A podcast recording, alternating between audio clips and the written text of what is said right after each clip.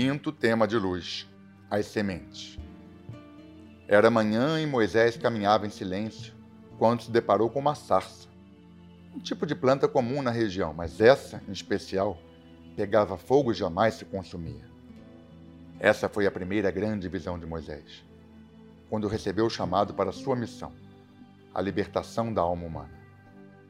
O momento de rara profundidade aconteceu diante do nome impronunciável de Deus e mais sagrada referência ao Criador dentro da Torá. Um conceito revolucionário ainda hoje.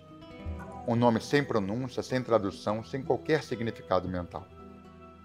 Esse santo nome contém os maiores mistérios da sabedoria, por ter direta relação com os planos invisíveis da existência.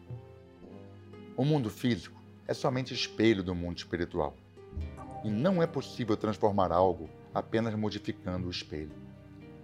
É preciso atuar na semente, para que possamos de fato nos livrar das compulsões, dos vícios e de tudo mais que nos impede de viver em um estado de paz e alegria.